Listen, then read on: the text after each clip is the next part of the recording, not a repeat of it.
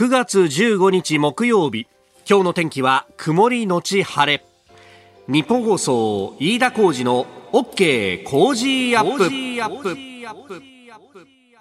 朝6時を過ぎました。おはようございます。日本放送アナウンサーの飯田浩二です。おはようございます。日本放送アナウンサーの新業一華です。日本放送飯田浩二の OK 工事アップ。この後8時まで生放送です何苦笑してんの？え今あのタイトルコールした時にカチャカチャカチャカチャって音がマイクに乗りましたよね多分。音乗った？乗りましたよね今のね。そうですよね。今スタッフがあのそうだよって今合図出してたんですけど、ね。あのタイトルコールしながら腕時計外すのやめてもらってもいいですか？失礼しました。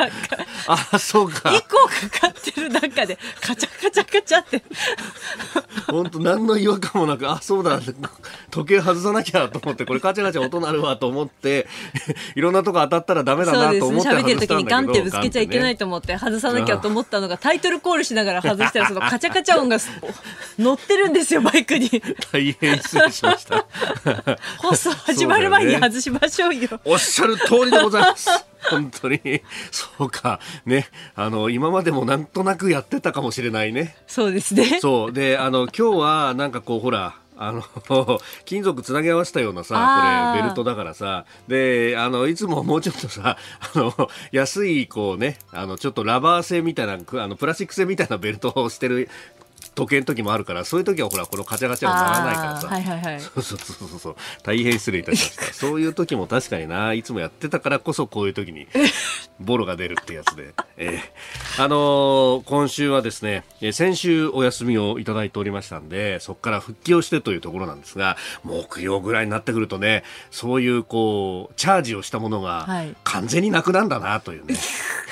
もうスタッフから今日は来るなり疲れてるね。っつってゲージがもうグンって下がってますよね。いつもと一緒だね。っていうね。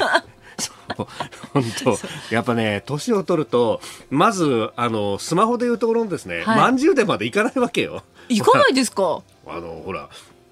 使い古したスマホの充電っていうのもバッテリーが下手ってくるとさ、まあまあまなかなか100までいかないとかあるじゃない。あまあありますね。えーしかも行ったところでさまたこれ 減るのが早いんだあよね。昼の早いですね。そうですね。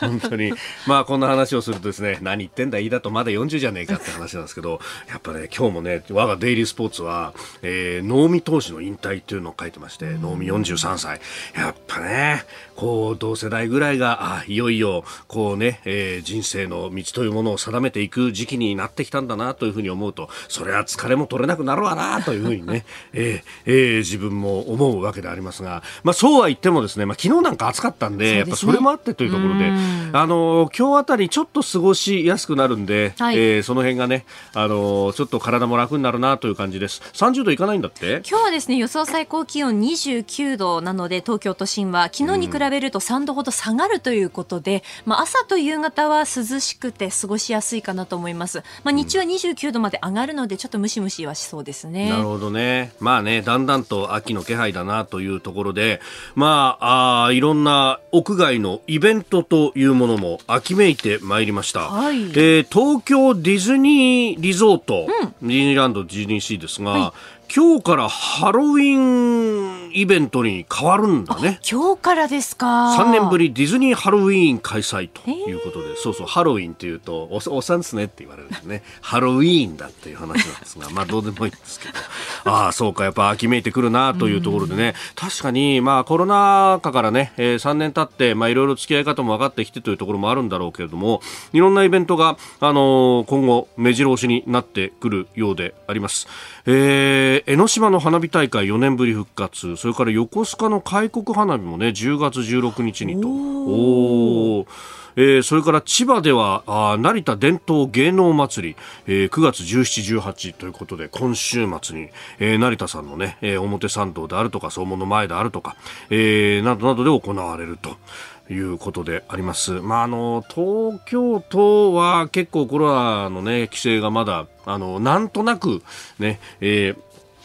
大規模イベントはみたいなところがありますけど、うん、まあ、あの神奈川はねそれこそあの前に黒岩知事にね、はい、えー、番組でつないで新庄アナウンサーお話を伺いましたけれどももうね、えー、まあ規制規制ではなくって、えー、共存していくんだというようなお話されてますけれども、うん、まあそんな感じでね、えー、神奈川は花火大会がまた戻ってきたりとかあと埼玉も、えー、秩父の流星祭りそれから川越祭りも、うん、今年は行われるぞと。えー、いうことが出てきています。はい、まあ、東京都の中だとあの朝赤坂の氷川神社のあの出し巡業は出るんだと。3年ぶりだとそう確かにねあのそれこそこれ秋めいてくるとあの歴史探索とかウォークラリーみたいなものっていうのいろんなところでやるんで、あのその地元のね横須賀でもウォークラリーが今度あるんだというところで、えー、主催のあの方に伺ったらいややっぱりギリギリまで悩んだんですけど今回に関してはまあやろうじゃないかという話になってるんですよと、お久しぶりにねそういうところで、えー、戻ってきてまあ秋になってきてねちょっと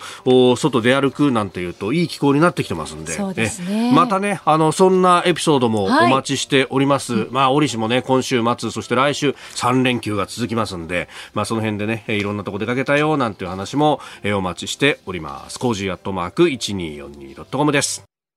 ここが気になるのコーナーです。えー、スタジオ長官各紙が入ってまいりました。えー、今朝は、あオリンピックのオリンピック・パラリンピックをめぐる、まあ、汚職事件、えー、東京地検特捜部は昨日大会組織委員会理事だった高橋治之容疑者におよそ6900万円の賄賂を渡したということで出版大手角川会長の角川嗣彦容疑者を贈賄容疑で逮捕したということです。まあ、その逮捕直前にね、えー、報道陣の取材にも答える形で、えー、賄賂ではないということも、まあ、角川氏はおし、えー、言っていたというところであります。えー、これがですね、朝日、毎日、それから読売、さらには産経と、えー、4紙一面から展開と、まあ、社会面であったりとかも含めて展開しています、えー、写真付きでね載ってるというところが多いですが朝日新聞角川会長逮捕、えー、組織元理事へ贈賄容疑東京地検計6900万円共犯判断えー、毎日角川会長逮捕五輪汚職元理事へ贈賄容疑、えー、読売角川会長逮捕五輪汚職高橋元理事へ6900万円。えー、それから産経も角川会長逮捕五輪汚職元理事に贈賄容疑ということであります。協賛企業トップ2例目ということで、まあ、青木ホールディングスの、えー、青木会長に続いてというところであります、まあ、これについてね、えー、後ほど、えー、今日のコメンテーター鈴木哲夫さん田北真紀子さんにも、えー、解説をして、いただきたいというふうに思っております。えー、それから気になるニュースということで、まあ、あ夜にですね、速報が入ってきたのが、新型コロナに関してなんですが、えー、WHO 世界保健機関のテドロス事務局長が、えー、現地14日の記者会見の中で、えー、このコロナのですね、パンデミック世界的流行について、終わりが視野に入っていると述べたということであります。まあ、あの、11日までの1週間で新型コロナの死者が、えー、世界でおよそそ1万900人報告されているということで、まあ、これが2020年3月、まあ、世界的なパンデミックが始まったあの頃から、えー、比べてですね、まあ、その、そこから以降で最も少なかったというふうに指摘をしまして、パンデミックを終わらせるのにこれほど良い状況はないというふうに語ったということでありますが、まあ、あの、うん確かに、諸外国というかね、先進各国、まあ日本も含めて、このウィズコロナでやっていくというところで、えー、なんとなくこの付き合い方というのが見えてきているという意味ではそうなのかもしれないですけども、いや、ただですね、これパンデミック終わりが視野に入っていると言いますけれども、じゃあ始まりはどこだったんだって話を考えるとですね、えー、一番最初は中国、武漢から始まったということでありますし、まあその時の WHO の対応が果たしてどうだったのか、このテドロス氏も含めてと、まあむしろテドロス氏自身がといういうところですけれども、まあ、あの、そこをですね、えー、なんかスルーするような形で終わりが視野に入っているって、この人が言うと、おいおいおいと、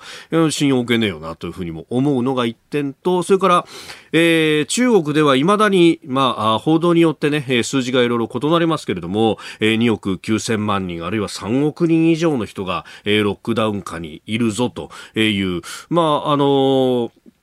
これ、野村ホールディングスの野村国際のね、推計によれば2億9000万人余りで、中国の全人口の2割余りが、ロックダウン下にあるという状況で、まあ、あの、中国に関してはこの厳しいロックダウンでゼロコロナだって言ってますけれどもえ、結局、これっていうのは、その都市封鎖を行って、で、その都市の中で、えー、から、うん外にウイルスを漏らさないんだという。逆に言ったらその都市の中では感染リスクが非常に高いしでそこで人から人へどんどん感染していくということによってまあ様々な変異を起こすチャンスがウイルスには到来すると。まあこれは我々人間にとってはリスク以外の何者でもないというところでありますしその変異の中でですね、また強毒化したりなんていうウイルスが、下手をすると生き,、まあ、生き残るという言い方もまたね、これウイルスが生きてる生きてないみたいな話になるんで微妙なんですが、まあ、ただ発生してしまうと。いうリスクがあると。で、そのリスクに関してですね、WHO 何か言ってんのかっていう話で、そんなことよりもワクチン打って、で、免疫を作った方が、えー、全体としての収束に行くんじゃないかっていうのは、これは、あの、ウイルスのかつてのそのね、えー、スペイン風邪だったり様々な流行の流れの中でも言われているところなんですが、まあ、あの、ご案内の通りですね、えー、習近平国家主席はゼロコロナで俺たちはいち早くコロナを克服したんだ、習近平の勲章なんだっていうふうに言っちゃったがためにもう後が引けなくなっている。その上、来月は、えー、10月16日と言われてますが、党大会が開かれて、で、ここでそれを勲章に華々しく引き下げて、えー、3期目を迎えるというところまで考えるとですね、えー、ここで、えー、何か引き下がるということにはならないんですが、WHO ぐらいそれに文句言えよって話でですね、まあ、テドロスさんはその自分の出自から考えると、えー、椅子を用意してくれたのは誰だみたいなところまで考えると、えー、何も言えないのかもしれませんけれども、それはあまりに職業としての意識が低すぎやしないかと、えー、極東の片隅から考えるところでございます。ここが気になるでした。この時間からコメンテーターの方々ご登場。今朝はダブルコメンテーターです。えー、ジャーナリスト鈴木哲夫さんと産経新聞社月刊正論編集長滝田真紀子さんです。お二方おはようございます。おはようございます。よろしくお願いします。えー、まずはですね、あの、滝田さんのプロフィール、簡単でありますが、ご紹介いたします。えー、アメリカシアトル大学コミュニケーション学部でジャーナリズムを専攻、その後産経新聞社に入社され、整理部記者、外信部を経て、2000年から政治部へ、えー、森喜朗元総理大臣の総理版を振り出しとしまして、えー、総理官邸、自民党、外務省などをご担当、えー、慰安婦問題なども取材をされました。えー、現在は産経新聞社月刊正論の編集長をなさっています。えー、よろしくお願いいたします。よろしくお願いします。鈴木さんと滝田さんって接点あったりするんですか？直接はないんですけど、あの、まあ、滝田さんの産経新聞、あの、上上司の、うん、はい。あの方が、ええええ、もう僕30年来の友友達友達。いやだからあのそういう縁がちょっとありますね、さっきちょっと盛り上がったんですけどね。なるほどなるほど。ええで、まあ、あの、滝田さんとは番組では、えっ、ー、と、ワシントンに出張された時に、あの、電話でつながしていただいたことがありました。安倍元総理の、だから、日米首脳会談の直前かなんかの忙しいところで、電話をつながせていただい日米首脳会談でしたですかね。はい。そうでしたね。いやいやその説もお世話になりました。いやいやいやお世話になりました。えー、さあ、まずですね、えー、取り上げるのが、まあ、今日は4市一面という、この東京オリンピックをめぐる汚職事件、えー、角川嗣彦会長逮捕というニュースなんですが、これ、鈴木さん、だんだん額が大きくなってきたということと、はい、それからいろんな人の名前が出てくるようになってきましたね。まあ、あの、こう特捜の捜査はそうですけど、まあ、はい、あの、贈収賄事件自体がそうですけど、あの、えー、広がるんですよね。で、でも広がる方向が、どこにどう向かって広がってるかによって、うん、事件って読めると思うんですよね。で今のところは、なんていうかな、横に広がってる感じですよね。横に。本来贈収賄の、まあ、本筋っていうのは上に伸びていくっていうね。で、これ前もお話しましたけど、もうこの構造っていうのは組織委員会にあるわけですよ。個人というよりね。はい、組織委員会がみんな出向でね、あのー、結局ガバナンスがこの組織聞いてないでしょ。議論して何決めるみたいな。全部やっぱりこう実力ある人に最後はお伺い立てましょうというね。えー、それをまあ実力者が高橋容疑者だった。はい。で高橋容疑者はかなりの実力があった。その上はじゃあ誰かっていうともう森さんしかいないわけですよ。もう高橋容疑者を超えるぐらいの力を持ってる人だ、い。そうなるとやっぱ森さんはどうなんだって話にこれ当然矛先はなりますよね。だけど今事件から見てると今のところまだ横に広がってはい。要するに高橋容疑者を中心にえー贈賄が横に広がってる。だからななんていうかな。だから縦に伸びるのかどうかっていうのはまだあの僕は節目、えーまだどうなるかっていう感じだと思いますけどね。うん。大志さんはどうご覧になりますか？あの森喜朗元総理がこれ名前出てですね、ええ月刊正論の方で森さんの連載をおあのずっとやっているんですよね。はい。まあ、ちょっとここ最近は森うん。元総理の体調がちょっとあまり良くなくて、はいはい、救済はしてるんですけれども、まあ、私あの森さんはあの総理番の時からお付き合いさせていただいてますけれども、今の状況って森さん結構あのなんですかね、もう失うものがないっていうか、あの恐れるものがないようなあの立場なんで、はい。あまりこうお金でこう動かされるという、うんそういう感じではないっていうのが私の印象なんですよね。なので産経新聞の一面で200万円をお見舞いとしてもらったっていう時、一番最初。なんかちょっと違和感はありましたよね。まあ、皆さんね政治家だからお金はもらうだろうなんて いやあの思うかもしれないんですけど、ねいやはいそうなんですよ。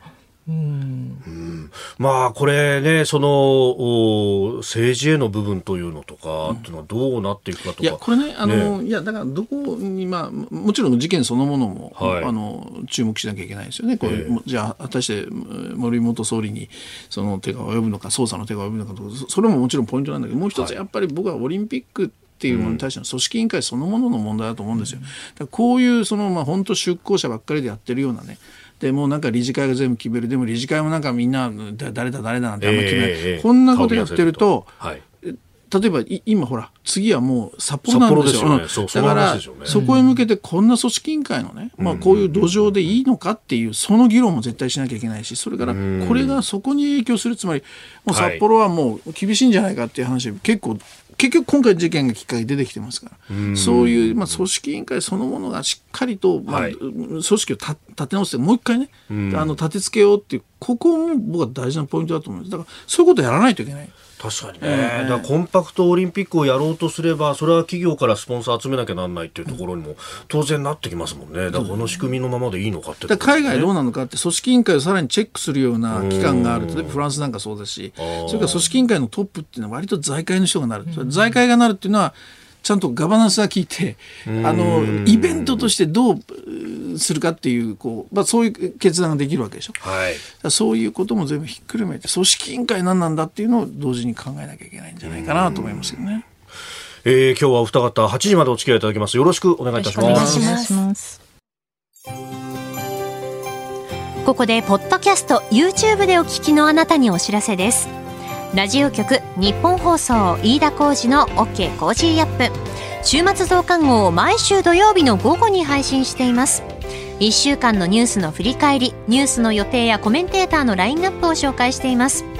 後半には Cozy up コメンテーターがゲストと対談するコーナー。今月はジャーナリストの佐々木俊尚さんと麗澤大学教授で憲法学者の八木秀次さんの登場です。憲法改正教育再生皇位継承テーマに伺います。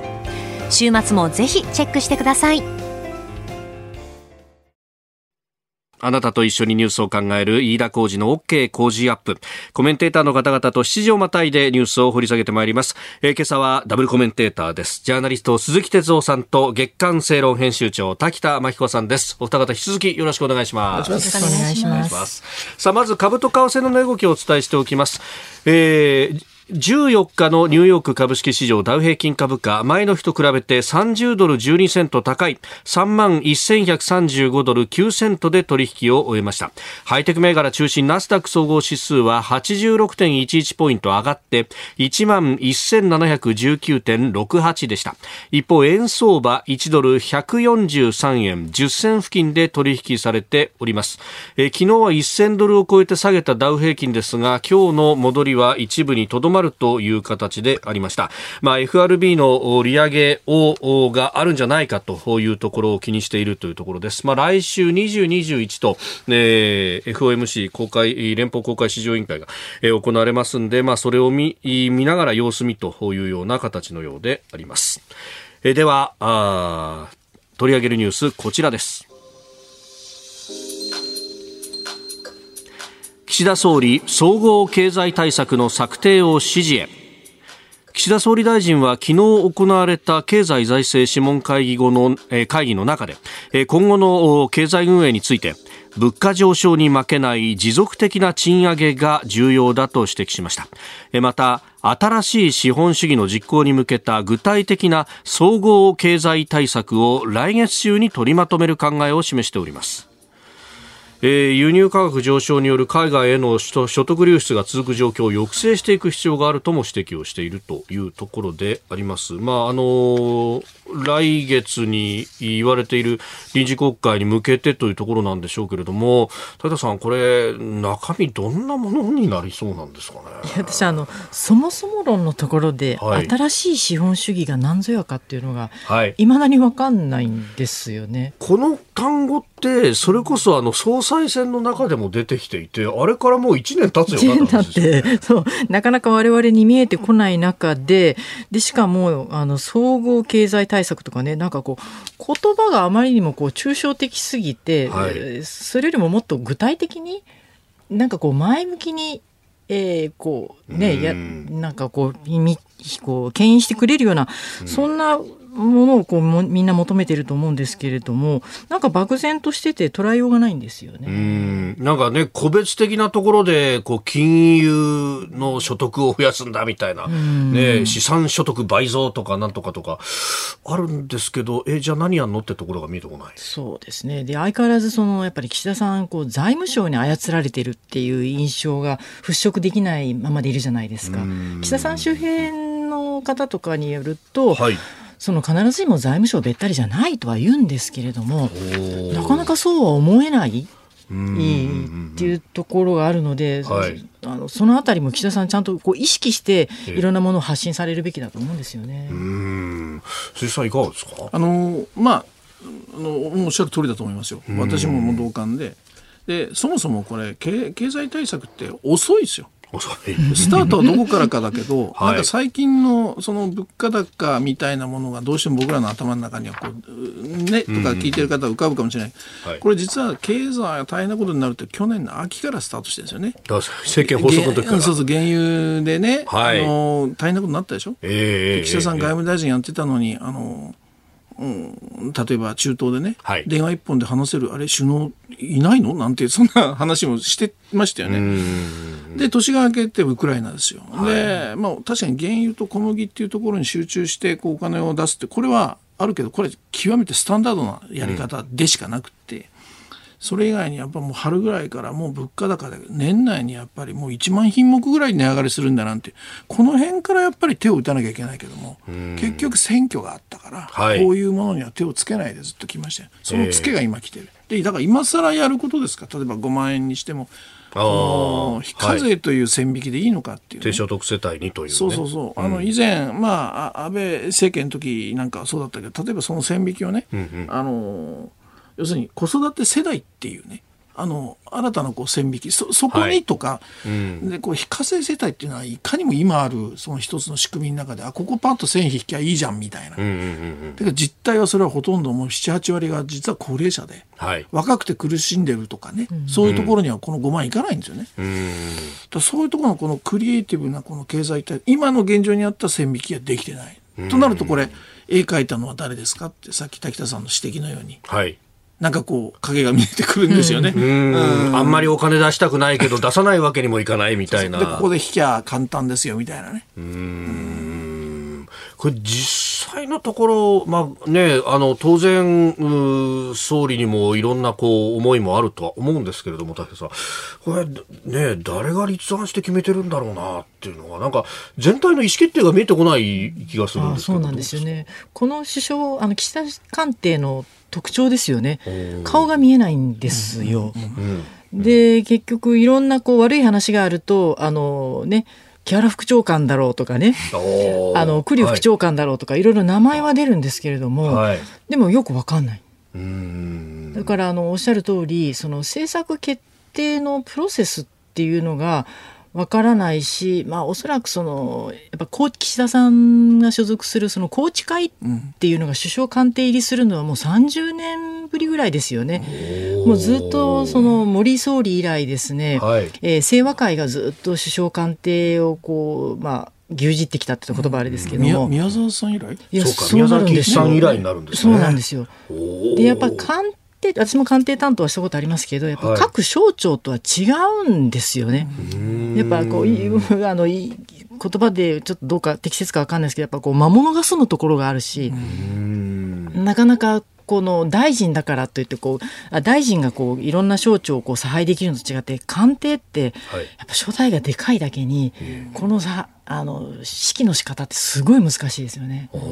で安倍元総理はあの実を言うとほとんど官邸しか知らない人なんですよね。安倍さんは各省庁の大臣やったことないじゃないですか。官房長官副長官とそして総理大臣そうなんですよ。んなので安倍さんはそういう意味では官邸の仕組みを相当熟知されてた方ですよね。なるほど各省庁の上にいるのと官邸から見る景色っていうのは全く違うね、いや全然違うと思いますね。動かし方も違う、はい。はあ、じゃあその岸田さんは、まあ、外務大臣としてはもう歴代最長だったと、その感覚とはまた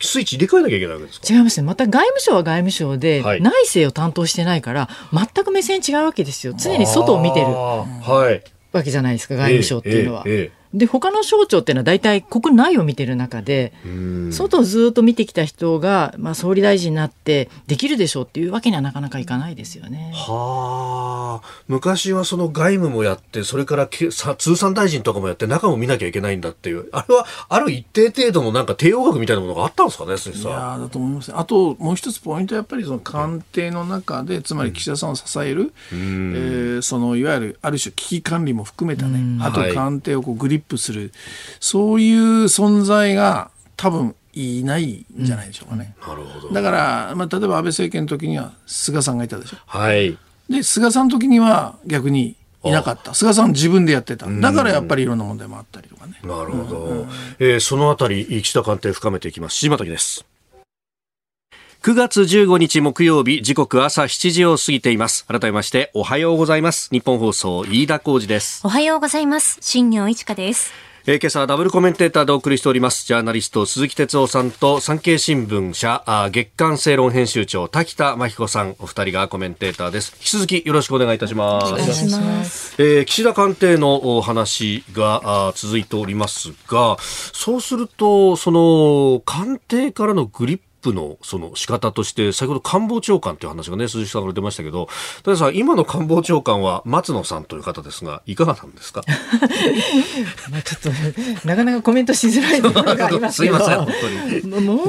ちょっとこう、重みを増した方がいいんじゃないのかなって感じはしますよね。官邸から各省庁だとかも含めて日本政府全体をこう動かすと、おまあ、官邸がある意味頭脳で、各省庁がこう筋肉だったりとか内臓だったりとかだっていうふうに、これ、あの、かつて官邸にずっと長くいた金原信勝さんに聞いたことがあるんですけど、はいそれこそそこをこう動かすとなった時にですよ、この官房長官だったりとか、あるいは安倍さんの時って、事務の官房副長官っていう人が、なんかものすごいこう警察出身でグリップしてたんだみたいな話を聞くんですけど、その辺もなかなかこう難しいんですか？そうですィもあ。そうまさにおっしゃる通りパーソナリティのあの部分がすごく大きいと思うんです。はいでかんあの安倍官邸の時は安倍さんが総理であの菅さんが官房長官ではい。安倍さんは調整型ですよねどっちかというと。ー。で菅さんはこう命令してこう動かす。はい。ブルドーザー的存在だったわけです。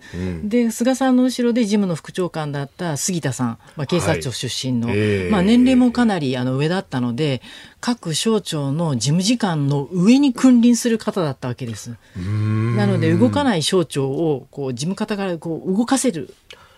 タイプだったんですよね。でそういう菅さんと杉田さんの上に安倍さんという人がいてあのこうこう畳からこう、まあまあまあと。そうそう。まあまあまあと。菅さんにギュッとやられた人に会った会った安倍さんが、はい。まあまあ菅さんは言うけど、まあ、頑張ってねみたいな そういう言葉をかけられるそういう立場だったと。なるほど。うん椅子蹴っ飛ばした後にカツ丼食うかみたいな話ですね。そうなので会った人はなんか「いや安倍さんいい人や」とみんな感激するというね。おーそっか。で、その菅さんが今度総理になると、これなかなか難しかったわけですだから、その、菅政権には菅官房長官がいないという。言われましたね、そういうことをとね。なると、じゃあどうするかって、菅さんが自分で 出てってガンガンやるわけですよ。はい。総理総理自身がやると、それはまたそれで良くないですよね。やっぱ総理ってもの、内閣総理大臣のその権限であったりとか、最終的な決定権者みたいな、こう、意向の強さみたいなもの総理がそれやっちゃうと完全なもう独裁になっちゃうでしょ。あーだからまあ、官僚からしたらそう見えちゃうというか。その辺のやっぱりだから安倍長期政権っていうのは実ははい。そういうそのある種人事含めて掌握したというね。それが基礎にあったから政策よりも実は僕はそっちの方だった、まあ、菅さんはそう言ってましたよね。官房長官最初になった時に何やりたいですかって言ったら内閣人事局やりたいって言ったんですよね。政策じゃないんですよ。僕がなんか地方なんとかやりたいとか言うかなと思ったら、ええええ総務大臣まず内閣人事局。つまりあのなあの官僚を人事で縛る権限。をねこれもう今仕組みできてますけどはい。これをまずやりたいって言ったんですね。で仕組みを作って官邸主導ってものを確かにこう確立した部分まであったわけじゃないですか。でその仕組みに乗ってやるっていうのはこれ難しいわけなんですか？今の岸田政権って岸田政権、まあ、まあ要するに岸田総理がどこまでこの仕組みをこううまく回せるかっていうのがよく分かってないんじゃないのかなと。そのさっきの話ですけど、す岸田総理と、はい。あの松野官房長官の役割のそのなんですかね。違いそう役割分担っていうのが私たちから見えないんですよね。で2人とも似たようなこうほわーっとした優しい雰囲気でなんかこうずっと突き進んでるんだけれども、誰が何をやっているかっていうのは本当この官邸って見えないんですよ。で官房副長官も木原誠二さん官房副長官も含めてですね。ええ大体あの総理は対処交渉、官房長官は各省庁、でえ官房副長官特にあの政府の方は、えー国会対応っていうふうにはい。大体私たち役割として見てるんですけれども、そこも明確になってるのかもよくわかんないし。でよくね鈴木さんもあの思われるかもしれないですけどいろんなこうネタが新聞とかで飛び出して、はい。どっから出たのっていうのがよくわかんないんですよ。いやそれはありますね。でみんな結局木原副長官だろうって言ったりするんですよ、ね。分かんないからそこに行っちゃうそうなんですよ。そうなんですよ。確かにそうやってリークで観測気球上げて、であやるのかなと思ったらなんかぬるぬるっとフェードアウトするみたいなのがすごく多いっていう、なんかこれって菅さんの時ははい。リークがこう出るじゃないですか、はい。そしたらちゃんと打ち合わせしてますからね、ああの党とそれからまあが担当大臣とね。あちゃんと根回しをとして。朝閣議の後打ち合わせをした後にこの情報が出る出るみたいな。だからなるほどと思うんだけど今回誰が出してるかさっぱりコントロールできてない、できてない、ね。あまあ、安倍政権も菅政権もそうでしたけど、はい。このスクープが出ると誰がリークしたんだって犯人探しもやってましたね よくね。あそこまで含めて。ああそういう、まあ、ある意味の情報統制も含めて、ね。全体をどう回していくかっていうこう青写真みたいなものはい。があったわけなんですね、そうか。でもそういうのを描くのっていうのはやっぱりこう総理に思いがないとなかなかできないところですか？いやそうだと思いますよ。まあ、総理だけじゃないですけど自民党の方でも誰かこう知恵袋みたいなね方がいらっしゃればいいんですけどそれがいなくなってるっていう今の自民党の一つの幹事長どうなんですか？え？幹事長はどうなんですか？幹事長ねまあその話しますか おいおいまた。えー、7時またぎは、あ岸田官邸をちょっと分析というようなあ形でお話をいただいております。おはようニュースネットワーク。東京有楽町日本放送キーステーションに全国のラジオ局21局を結んでお届けいたします。時刻は7時11分を過ぎました。おはようございます。日本放送アナウンサーの飯田浩二です。今朝のコメンテーターはジャーナリスト鈴木哲夫さんと産経新聞社月刊正論編集長滝田真彦さんです取り上げるニュースこちらです天皇皇后両陛下イギリスエリザベス女王の国葬参列へ松野官房長官は昨日イギリス・ロンドンで来週19日に行われるイギリスのエリザベス2世女王陛下の国葬に天皇皇后両陛下が参列されることを発表しました両陛下の外国訪問は、えー即位後初めてとなります17日からと20日までの日程で現地を訪問なさる予定であるということで、まあ、16日明日の閣議で正式に決定するということであります。えー、では、ここで現地イギリス・ロンドンの様子について、えー、元産経新聞ロンドン支局長で、えー、在ロンドン国際ジャーナリスト、えー、木村正人さんに伺ってまいります。電話がつながっております。えー、木村さん、よろしくお願いします。はい、こちらこそよろしくお願いします。えー、現地夜分にありがとうございます。あのーはいエリザベス女王陛下の棺があ国会議事堂にこう安置をされてそして、えー、市民の方々の弔問が始まったという報道が日本国内でもありましたが現地の様子いかがですか？えーとですねあのー、昨日、まあ、バッキンガム宮殿にね、はい、あのーお棺がつきましてですね、えー、今日の、まあ、午後2時過ぎから、まあ、3時にかけて、はい、あのー、英国議会の中にある、あの、ウェストミンスターホールっていうところにね、はい、まあ、移動する時に、まあ、葬列みたいなあの催しがあったわけですね。それで、それをですね、あの一目見ようと、はい、本当に大勢の人たちが集まりましてですね、あのー、おばあちゃんなんかがですね、うん、今日ちょうど気温が22度ぐらいになりましてね、あのー、熱中症でバタバタバタって僕の周りでも3人ぐらい倒れましてですね。そうですか。それで、あのー、もう、えー、脱水症状で手足が痙攣してたのに、なんか30分ぐらい休んで、またそれ、自分の場所、ここを取ってたから、戻してくれっていうふうに あの入ってこられる方いらっしゃってですね、やっぱりすごい人気なんだなと思いましたですね。まあ、それと、やっぱり棺の上にね、はい、あの、まあ、紋章のついた、あの、ロイヤルスタンドっていう、まあ、あの、旗ですね、がかけられて、はい、まあ、その上に、まあ、大英帝国王冠が、まあ、置いてあってですね、はい、それで、あのー、その荘厳な様子っていうのはですね、うん、やっぱりその、まあ、女王陛下の、あのー、威厳っていうのを、まあ、漂わせてましたですね。これ、在70年余りでありました、まあ、多くの人にとって、もうイギリスのね、えー、もう女王と、おまあ、そのイメージだと思うんですが、これ、そうすると社会の喪失感というのはいかがですか？ですね、これね、えー、実に4割以上の人がですね、はい、あの女王陛下がお亡くなりになられたっていうことに際して、涙を流したっていうふうにね、まあ、言われてましてですね、はい、それであの実際、女王陛下が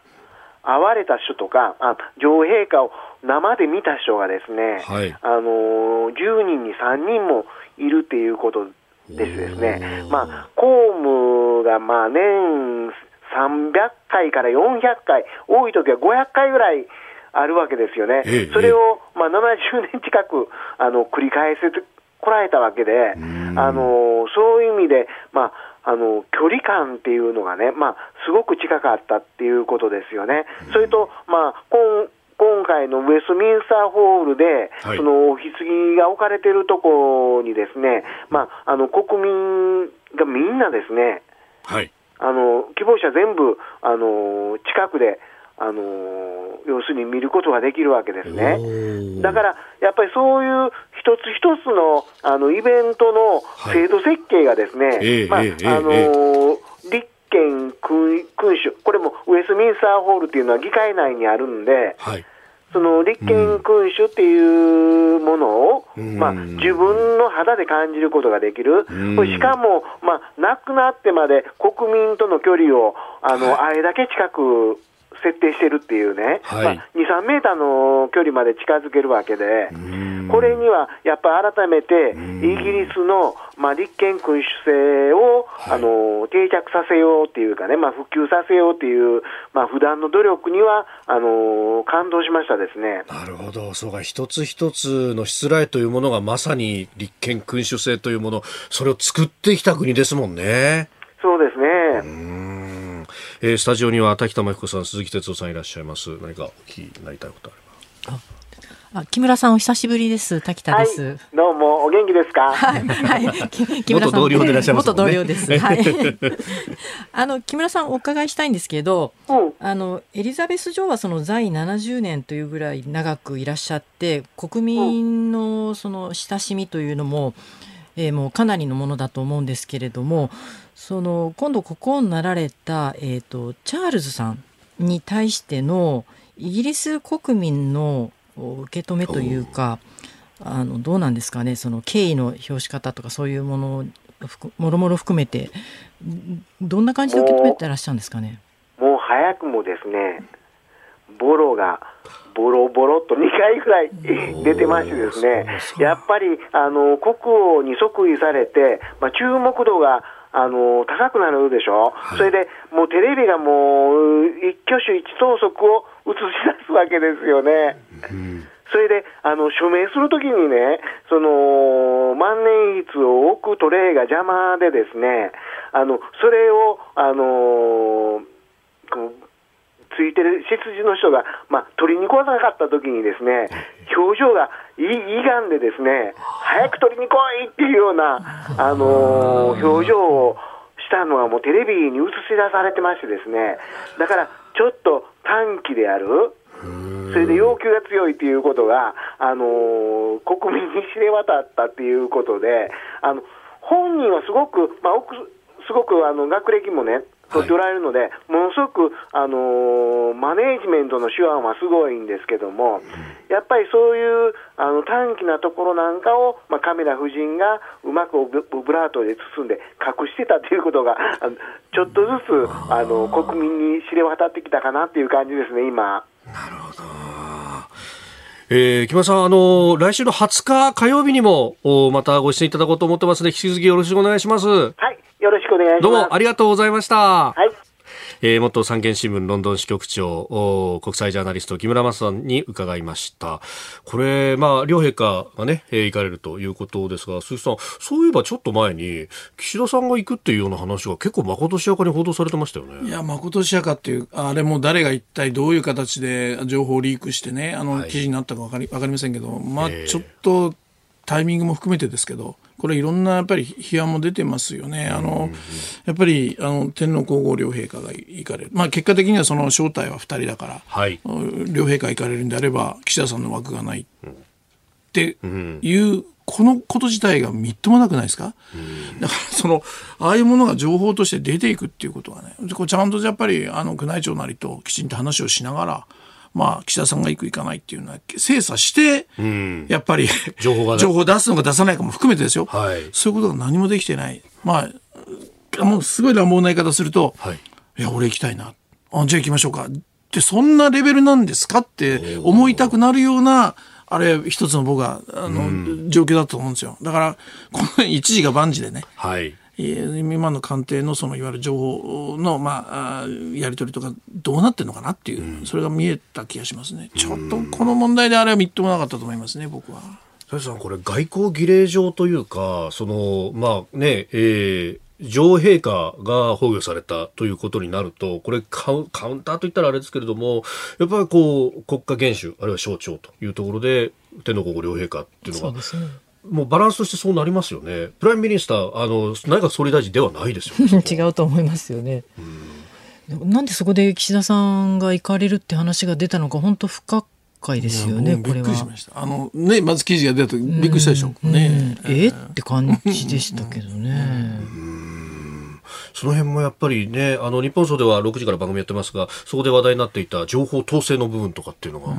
これでもね、うん、今はまだいいですけど、有事の際とかって情報が命を左右することってありますよね。いやいや、だから、それなんですよ。うん、実は有有事なんですよ。まあ、平時ならいいんですよ。ななんか、まあ、いいとは言わないけどね。えー、だけど、有事の時に、こういうのがもう、本当もとんでもない、やっぱり、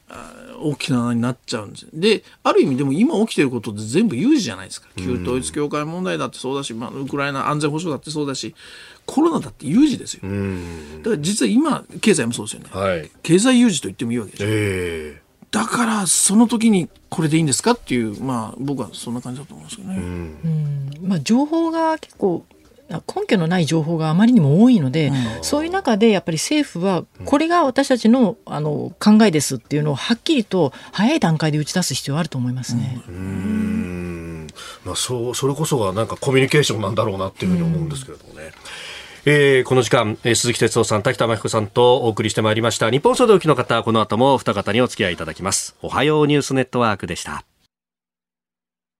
え今朝はジャーナリスト鈴木哲夫さん、月刊正論編集長滝田真彦さんとお送りしております。お二方引き続きよろしくお願いいたします。え続いて教えてニュースキーワードです中国工作員元ツイッターのセキュリティ責任者で内部告発を行ったピーター・ザトコ氏が現地13日アメリカ上院の司法委員会で開催された公聴会に出席しツイッターのセキュリティチームの中に少なくとも1人は中国の国家公安安全部の工作員が含まれていたなどと証言をしました。これによりユーザーの個人情報が利用される危険性を指摘しております。で、えー、これについてアメリカの FRB 連邦捜査局から中国の工作員が車内にいるぞと連絡を受けていたんだということも明らかにしております。いや、これ こんなことがあったんだとびっくりしたんですが、滝田さん、これはもう、もう朝もありなんなんですか？いや、今なかなかこういろんな人材を採用しようとすると、はい、このこの人が中国工作員ですっていうのはこう見つけるのは難しいと思うんですよね。特に今日本はその、まあ、今旧統一教会でも言われてますけれども、はい、その宗教は何だとか、えー、こういろんな個人情報を聞けなくなってるじゃないですか。でそれがまたこういう世界規模のその企業となると一層難しくなるので、えー、逆に言えば中国とかロシアとか北朝鮮とかによれにすれば、はい、あの浸透しやすい環境だと思うんですよね。うん、確かにそうですね。ねでこれあのザトコ氏はね、はい、あのこれ証言してるんですけどこの中でですね、この中国の工作員っていうのがツイッターから給料もらってたっていうふうに言って。ってるんですよね。で少なくとも一人だっていうことで、はい、他にもまだいる可能性があると。でツイッターって確か今中国でも結構見られてるじゃないですか。ああなんかね、その、ネットの接続をうまくするとちゃんとつながるんだと、中国国内そうですよね。でまた中国の外務省とかでも発信してますよね。そうですね。ということはツイッターとしてもやっぱ中国市場を、はいやっぱある程度こう取り込みたい。となるとやっぱりギブアンドテイクで、はい、えー、やっぱりツイッターのになんていうんですかねそのある程度こう中国側を受け入れるっていうことをしなきゃいけないんじゃないんですか？となると犠牲になるのはこのセキュリティですよね。個人情報の部分が。個人情報。これを渡さないと中国国内じゃ活動させないぞと。まあ、バクって言えばそうなりますけど、うん、でもその同時にじゃあどこまでその中国の人間がツイッター内部の情報にアクセスできたか。うん、特にその今で言えばそのウイグルの人権問題とかを追求している活動家たくさんいるじゃないですか。うんその中で、まあ、日本国内でも発信されている方で、はい、自分のバックグラウンドを明かさずにツイッターでいろいろ発信されている方っているんですよ。これ世界にもいらっしゃると思うんですけど、うん、そういう方が誰なのか追求しようと思ったらその中国の工作員ができるのかっ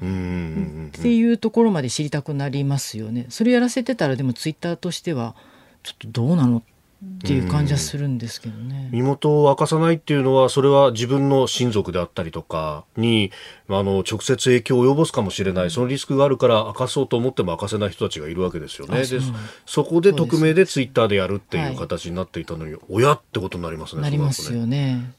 そうでなくても日本国内にいるそのウイグルの方々っていうのは、常に中国当局から電話かけられ、電話がかかってきたりとか、そういうことにもさらされるわけですよ。動画が上がってたりしますよね、はい、こういう感じでかけてくるんだよそうですそうです。えー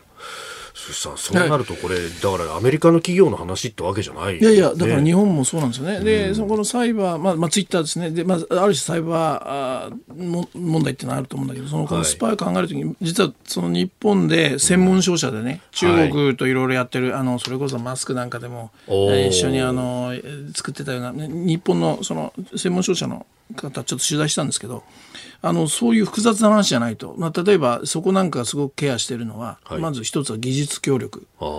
先方から言ってくる中国からね技術一緒に協力しまあの開発しませんかと。で実はそれが、まあ、ある種、まあ、スパイだったとかね。それともうもう一つ、すっと入ってきてしまうのは留学生って言ってました。うん、勉強したい。もう非常に真面目で、日本で勉強してって受け入れますよ。実はそれ全部情報送ってたとかね。だからそういうそのサイバーだけじゃなくてそういうもう基本的なんだけどその人的交流っていうかな、えー、そういうところにもそういう落とし穴はあるんですよっていう。これはあのそんなに大きくはないけど、まあ、そこそこのあの、うん、専門商社なんですけど日本のね、はい。こういうことも含めてちょっと警戒感が必要だから今、経済安全保障やってますけど、はい、法律でどこまでっていうなかなかこれまた難しくて。あのこれまた議論になってくると思いますけども。そういうだから日常の経済活動の中でやっぱり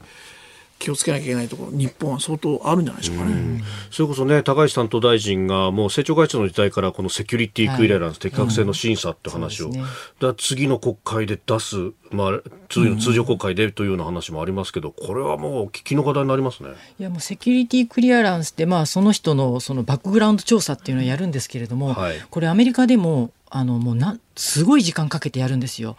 何十人もがその人に関してバックグラウンドチェックするわけですよ。例えば鈴木さんはあの時あのあの人に会いましたねとか、中国に行って誰と会いましたかとか、もうすごくもうすべてをやれるんで、なるほど、えー、大変な話です。今日のキーワード中国工作員でした。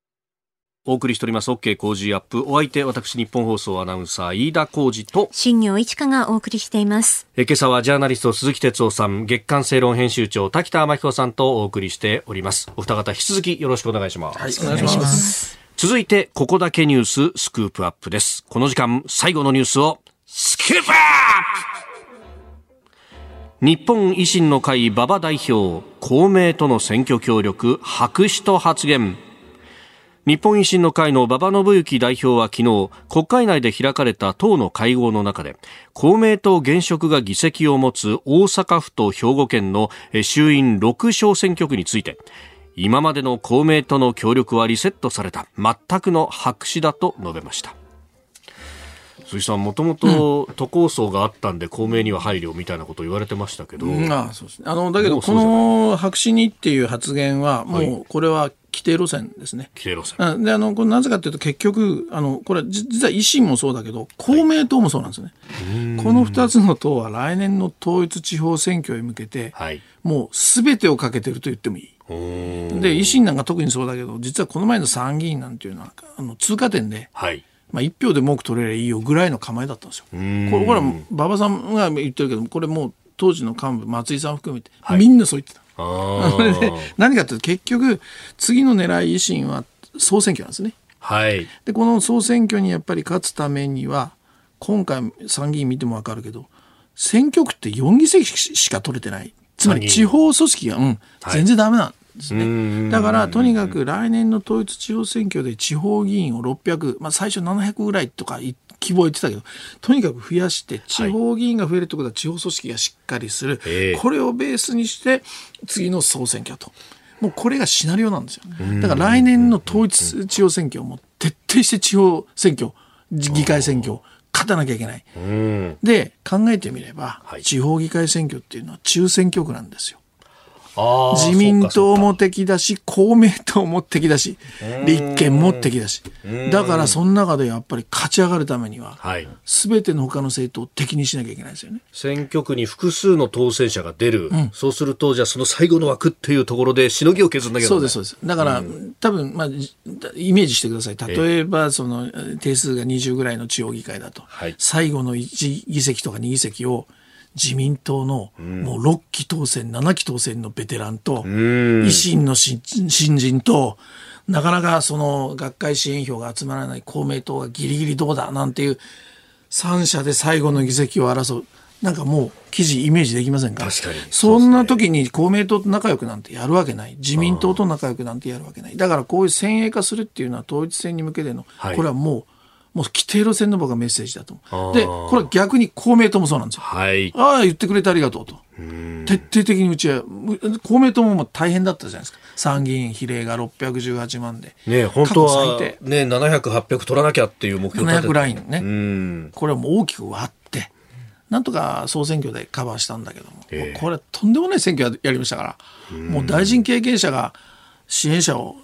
投票場に一緒に行きませんかぐらいまでやってたわけです。で、なんとか700いったけど、またダーンと落ちたでしょ。うん、公明党も来年の統一選にかけてるわけ。だから山口さんも、まあ、再任みたいな異例のね。そうなります。そういう流れになってますよね。うん、だからもう選挙を考えたら、来年統一選考えたら、もう体制変えられないってことですよ。だから、から公明党も、いや、いや、その通りだと。我々も徹底的にやるよと。だそういうもうそこへ向けてのこのなんていうかな維新と公明の統一地方選挙へ向けてのもう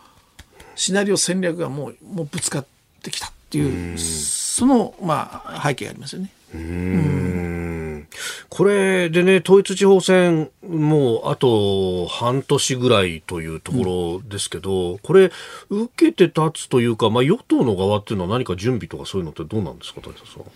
いや結局その旧統一教会問題で、はい、立憲民主の泉さんが確か言われてたと思うんですけれども、えー、そのいわゆるその関与っていうのは国会議員よりも地方議員の方が多いんじゃないかということを言ってましたよね。はい、なので野党としてはそちらまで、えー、広げた上で自民党のこうダメージを図りたいっていう思惑があるんじゃないのかなと。でやっぱり鈴木さんおっしゃったみたいにやっぱ地方議員っていうのは国会議員をこうなんていうんですかね、こう作るような、あの下支えする、ね、根っこの部分。根っこの部分じゃないですか。ここの人たちがやっぱりダメージ受けるとそれはやっぱり国会議員の支持にも影響を及ぼしますよね。だから中長期的に見ればその自民党もっと危機感を持たなきゃいけなくて、あのもう本当地方あ統一地方選を視野に入れた、こう反転攻勢っていうのをかけていかなきゃいけないんですけれども、でも永田町を見たら相変わらず旧統一教会の問題で救急としているじゃないですか。はい、そういう意味でその冒頭であの鈴木さんおっしゃったようにやっぱりその自民党が今、うん、あまりにも、うんちょっとダメすぎるんですよね。うん、そこのところで、その、うん、今、まあ、統一教会の話などハンドリングしてるのって茂木幹事長じゃないですか。で、ね、センター委員長変わったばっかりで、これ、茂木さん、どうハンドリングしていくんですかね？いや、もう、最初、初動で間違ってましたからね。踏み踏ますみたいな話にしちゃいましたね。いや、そうなんですよ。うん、だからもう今、そのいろんな国会議員がもう、茂木さんに対しての反発かなり強まってますよね。はあ、ちょっと前までは次の総理候補の左右翼みたいな感じだで報じられてましたけど、どうなんですか、まあ、まあ、だから逆に言うと、その茂木氏がその反発を受けてるということは、逆に、あの逆の言い方すれば今存在感というか注目度はあるわけですよね。だからここで例えば茂木さんがねそのバーンと方向を変えてね、はい、えー、例えばもっと厳しい旧統一教会の調査をやるとかね何か新しい事項を出すとかね、はい、何かそうすると逆にそれはポイントになるつつまり今あの良くも悪くも注目度が高いってことですよね。ただ茂木さんはやっぱりあのこれまでのあれを見てきてもそうだけどもその今のところ主流派ですよね。つまり岸田派、茂木派、麻生派の主流3派って僕は言ってるけど、えー、だからその中ではあれはあるけどもやっぱりあの茂木さんっていうのはある意味ではこう世論がガッと変わってきたりね空気が変わってくるとスッと要するに方向をパッと変えるみたいなある種リアリズムみたいなのを持ってるのでその辺ではまあ良くも悪くもですよ。良くも悪くも、うん、あ茂木さんがどう動くかってポイントでしょうね。でもう選対委員長森山さんはもう、はい、とにかくもう10増10減。選挙旧統一教会もクソもないでもうとにかく何が今大変かってもう10増10減ってもういきなり上げるぐらい。だから。まあ、自民党はやっぱりそういう意味ではちょっとぐらぐらしてはいますよね。だからそういう中でもうますますじゃあ先鋭化して流れ作りたいっていうのがまあ今維新ですから。だからこういうやっぱりこう強硬発言になっていくんでしょう。これからもっと過激になると思いますよ。うん、もっと過激になると僕は思いますね。なるほど。その維新の顧問に自民党から自民党のもともと衆議院議員だった長谷博さんがなるってね、うん、今石川県知事ですけど、おおっていうね動きがあったりなんかしますけど、ああいうのってどなんか波紋とかあるんですか？いやあの自民党の国会議員はみんなあの、ね、不思議だって言ってましたよね。まあもともと長谷さんちょっと不思議ちゃんですよね。そうなんですか？不思議ちゃん。こんなこと言ったら失礼だけど、うん、ちょっとこうあの捉えようのないところがあったと私は個人的に思ってたんですけれども、だって清和に席を置きながら結構リベラル的なものの政策よ